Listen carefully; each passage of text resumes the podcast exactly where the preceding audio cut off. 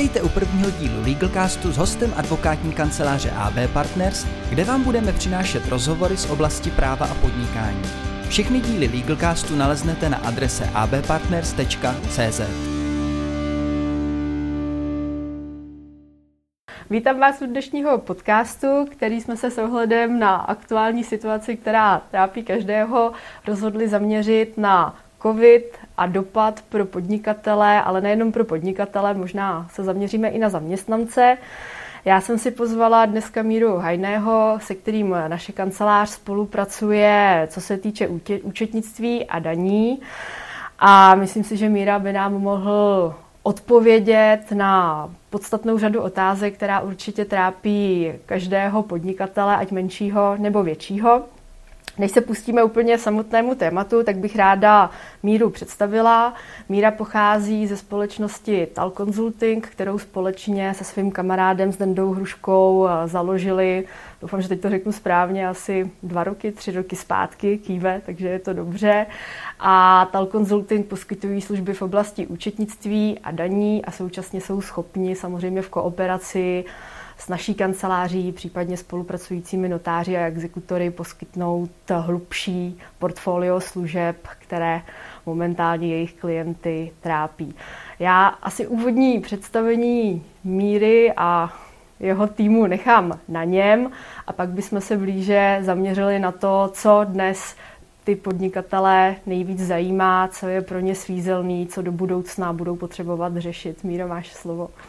Ahoj Evi, Děkuji ti za slovo a pozvání do dnešního podcastu. Eh, v krátkosti navážu na to, co si o nás zmínila. Eh, jak si říkala, eh, přišel jsem dneska za společnost Tal Consulting, kterou jsme s kolegou Hruškou založili a v podstatě navazuje na naše dlouholeté profesní působení v oblasti daní, protože já jsem daňový poradce a účetnictví, což je zase doména kolegy. V krátkosti jsme připravili dnešní podcast na to téma, které si nastínila, to znamená ten aktuální dopad eh, té situace, která je samozřejmě pro především OSVČ a ostatní podnikatele poměrně eh, těžká a pokusíme se eh, odpovědět na ty základní otázky, co je dneska možné udělat pro to, aby se těmto osobám pomohlo, a případně co oni sami můžou udělat pro to, aby se jejich situace pokud možno nezhoršovalo, ideálně zlepšovala. Tak jdeme na nějaký ty první otázky. Určitě. Já sama, abych řekla pravdu, tak samozřejmě ta situace se vyvíjí den co den a určitě i pro řadu těch podnikatelů není jednoduchý se orientovat v těch aktuálních předpisech, případně opatřeních, které se vydávají a které na našem území začínají platit. Mohl by si třeba v kostce schrnout, co je to nejdůležitější, co tě v poslední době vyšlo, na co by ti živnostníci měli pamatovat, podle čeho se teď oni vlastně řídí? Určitě. Eh, předně bych řekl, že úplně to nejzásadnější, co bych v současné době doporučil, je postupovat eh, nebo přistupovat k těm informacím eh, poměrně opatrně, protože médii prochází celá řada různých návrhů. Stává se nám, že se na nás obrací klienti s dotazy týkající se konkrétních opatření, která ale ještě vlastně nejsou ani schválená. To znamená, v první řadě je potřeba vycházet z toho platného současného stavu. K dnešnímu dni tak máme vyhlášené první zákony, které takzvaně s tou koronavirovou krizí souvisí. To jsou zákony 133 až 137 lomeno 2020 sbírky a to jsou vlastně teprve první zákony, které nám říkají, co přesně nebo konkrétně je možné dělat v této krizi. Konkrétně pro ty OSVČ. Když se podíváme na ty eh, zákony konkrétně, eh, tak dotýkají se v podstatě, eh, řekněme, třech zásadních oblastí. Tou první oblastí je oblast sociálního a zdravotního pojištění pro osoby samostatně výdělečné činné. Tato oblast je samozřejmě podstatná, protože k dnešnímu, no v dnešní době máme zhruba okolo milionu těch drobných podnikatelů, tím mám na mysli ty osoby samostatně výdělečně činné v České republice. A těch se samozřejmě ta krize dotkla možná nejcitelněji, protože jsou to podnikatele, kteří jsou bytostně závislí na těchto příjmech a mají k dnešnímu dni třeba zcela uzavřené provozovny. To jsou typicky třeba maséři, pedikérky, kosmetičky a podobně. To znamená, v té oblasti sociálního pojištění, tak podle toho již vyhlášeného a platného zákona je možné od března 2020 do srpna 2020 v podstatě neplatit zálohy na důchodové pojištění a související příspěvek na, na pojištění, které se týká úřadu práce. Eh, to znamená, toto sociální pojištění nejsou ty osoby povinny platit. Eh, týká se to všech osob eh, a jejich záloh v jakékoliv výši. To znamená, není rozhodující, jestli ta záloha je vypočtená v minimální výši, která u toho sociálního pojištění činí 5000, no 2544 korun za měsíc, anebo jestli ta záloha je ve výši jiné. Předpokládám, když je tam ta výše jiná, tak je to s ohledem zase na činnost odvedenou v předchozím roce. Přesně tak. Jenom aby Přesně tak, protože v podstatě ta záloha se vypočítává podle přehledu o příjmech a výdajích za předcházející rok. Hmm. To znamená, pokud eh, tyto osoby samozřejmě podali již přehled za rok 2019, mohlo dojít k tomu, že ta aktuální výše zálohy je jiná od té minimální a platí ve vyšší eh, částce. To znamená, tuto je první konkrétní dopad, eh, že tyto osoby mají v podstatě pro minutu tohle tu zálohu a má to pozitivní dopad do jejich cashflow. V této souvislosti je potřeba samozřejmě eh, připomenout i to, jak to bude v následujícím roce, protože v roce 2021 se bude podávat právě již zmíněný přelet o příjmech a výdajích za ten rok 2020. Eh, a eh, v tom případě, pokud ty lidé neplatili tyhle ty prominuté zálohy, tak tím samozřejmě bude vycházet případně vyšší doplatek toho pojistného, pokud budou realizovat příjmy. V této souvislosti tak eh, v zákoně přímo napsáno, že těmto osobám za tady tu šestměsíční dobu bude započteno právě to již zmíněné minimální, eh, ta minimální výše zálohy. To znamená ty 2544 korun. Za ten půl rok teda souhrná částka, kterou v podstatě stát odpustí těmto osobám, eh, činí 15 264 korun.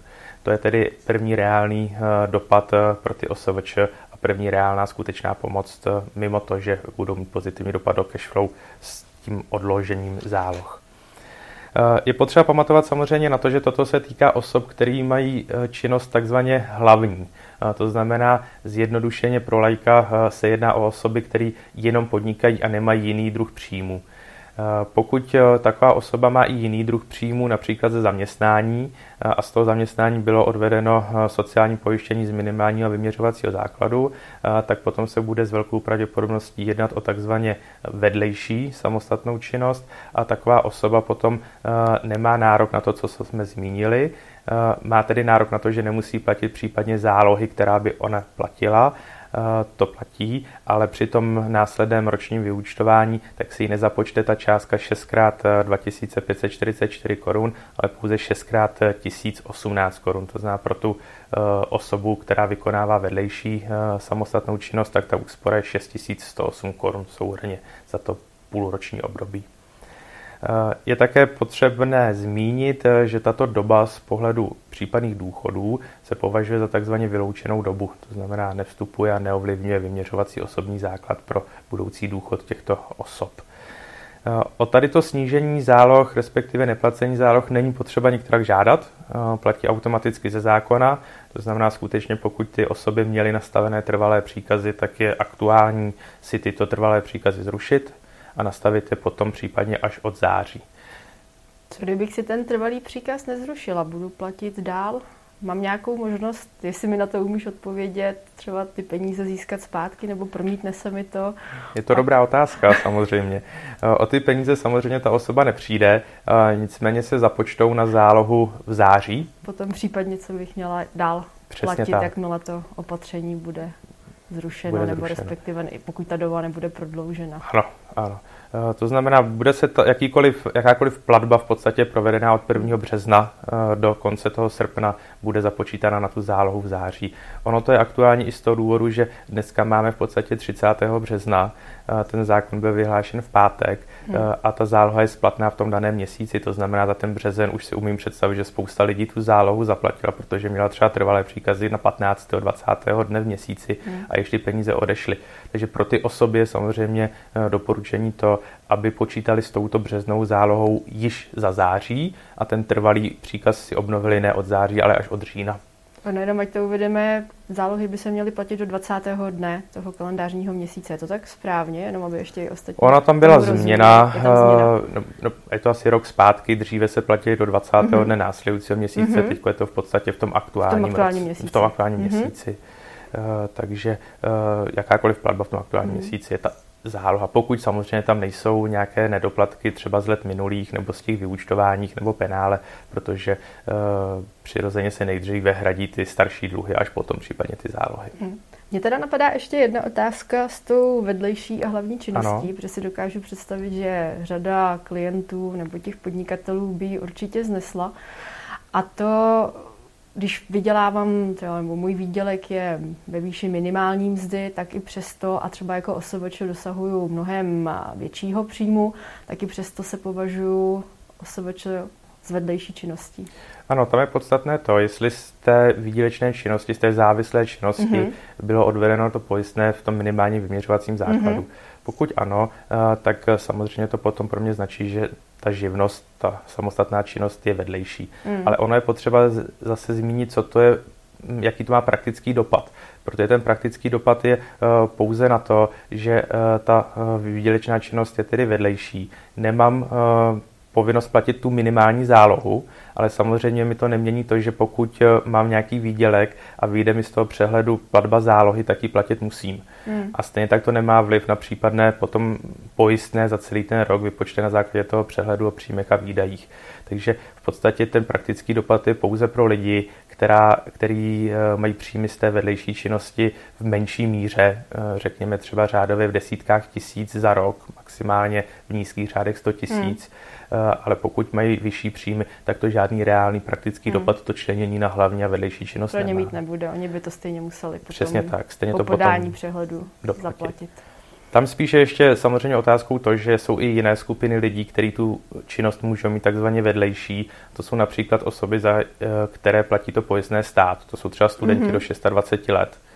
Eh, takže tyto osoby jsou taky samozřejmě potom považované za, samo, za osoby na vedlejší eh, samostatnou činnost. Pokud tedy typicky student, eh, který si studuje na vysoké škole, zřídí si živnostenský list a začne podnikat, tak eh, on je potom brán právě za tu osobu takzvaně na vedlejší samostatnou činnost. Mm-hmm. Perfektní. Já si myslím, že o tom bychom mohli natočit samostatný podcast. Eh, určitě je to samozřejmě na delší diskuzi. tak jo, tak pojď, pojďme dál. Pojďme tedy možná k tomu zdravotnímu pojištění, mm-hmm. protože to je oblast, která na to úzce navazuje. U toho zdravotního pojištění ten princip je v zásadě obdobný. Eh, to znamená, platí stejná, eh, stejné období toho půl roku, od března do konce srpna, po které opět ty osoby výdělečné činné nemusí platit zálohy na veřejné zdravotní pojištění. Tady je samozřejmě zase uh, potřeba zmínit to, že neplatí zde žádná hlavní nebo vedlejší činnost z pohledu toho zdravotního pojištění. Tam ta činnost je jedna, samostatná výdělečná činnost a ty zálohy se počítají zkrátka podle skutečného výdělku na té eh, samostatné činnosti. Ta minimální záloha, která je zase podstatná tady, tak je trošičku nižší než u toho sociálního pojištění, to 2352 korun za měsíc. To znamená, za to období eh, toho půl roku se bavíme o celkové částce 14 112 korun, eh, kterou stát v podstatě tomu pojištěnci té osobě výdělečně činné odpustí. Platí opět to samé, není potřeba platit jakoukoliv výši zálohy, i když by byla vyšší.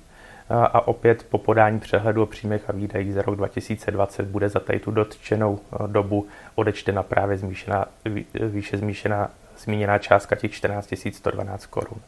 V souhrnu tedy eh, to dělá sociální a zdravotní pojištění necelých 30 tisíc úspory pro ty osoby výdělečně činné. Eh, tady je možná u toho zdravotního pojištění eh, poměrně zajímavá otázka toho, jestli se to právě týká taky osob, které jsou zaměstnané a který neplatí zálohy vůbec, protože pokud oni jsou, můžeme to připodobnit té vedlejší činnosti a neplatí ty zálohy na tom zdravotním pojištění, tak jestli i na ně se stahuje tady to započtení hmm. těch minimálních záloh, protože ona ta záloha v zásadě teoreticky vypočtená je, akorát se nehradí.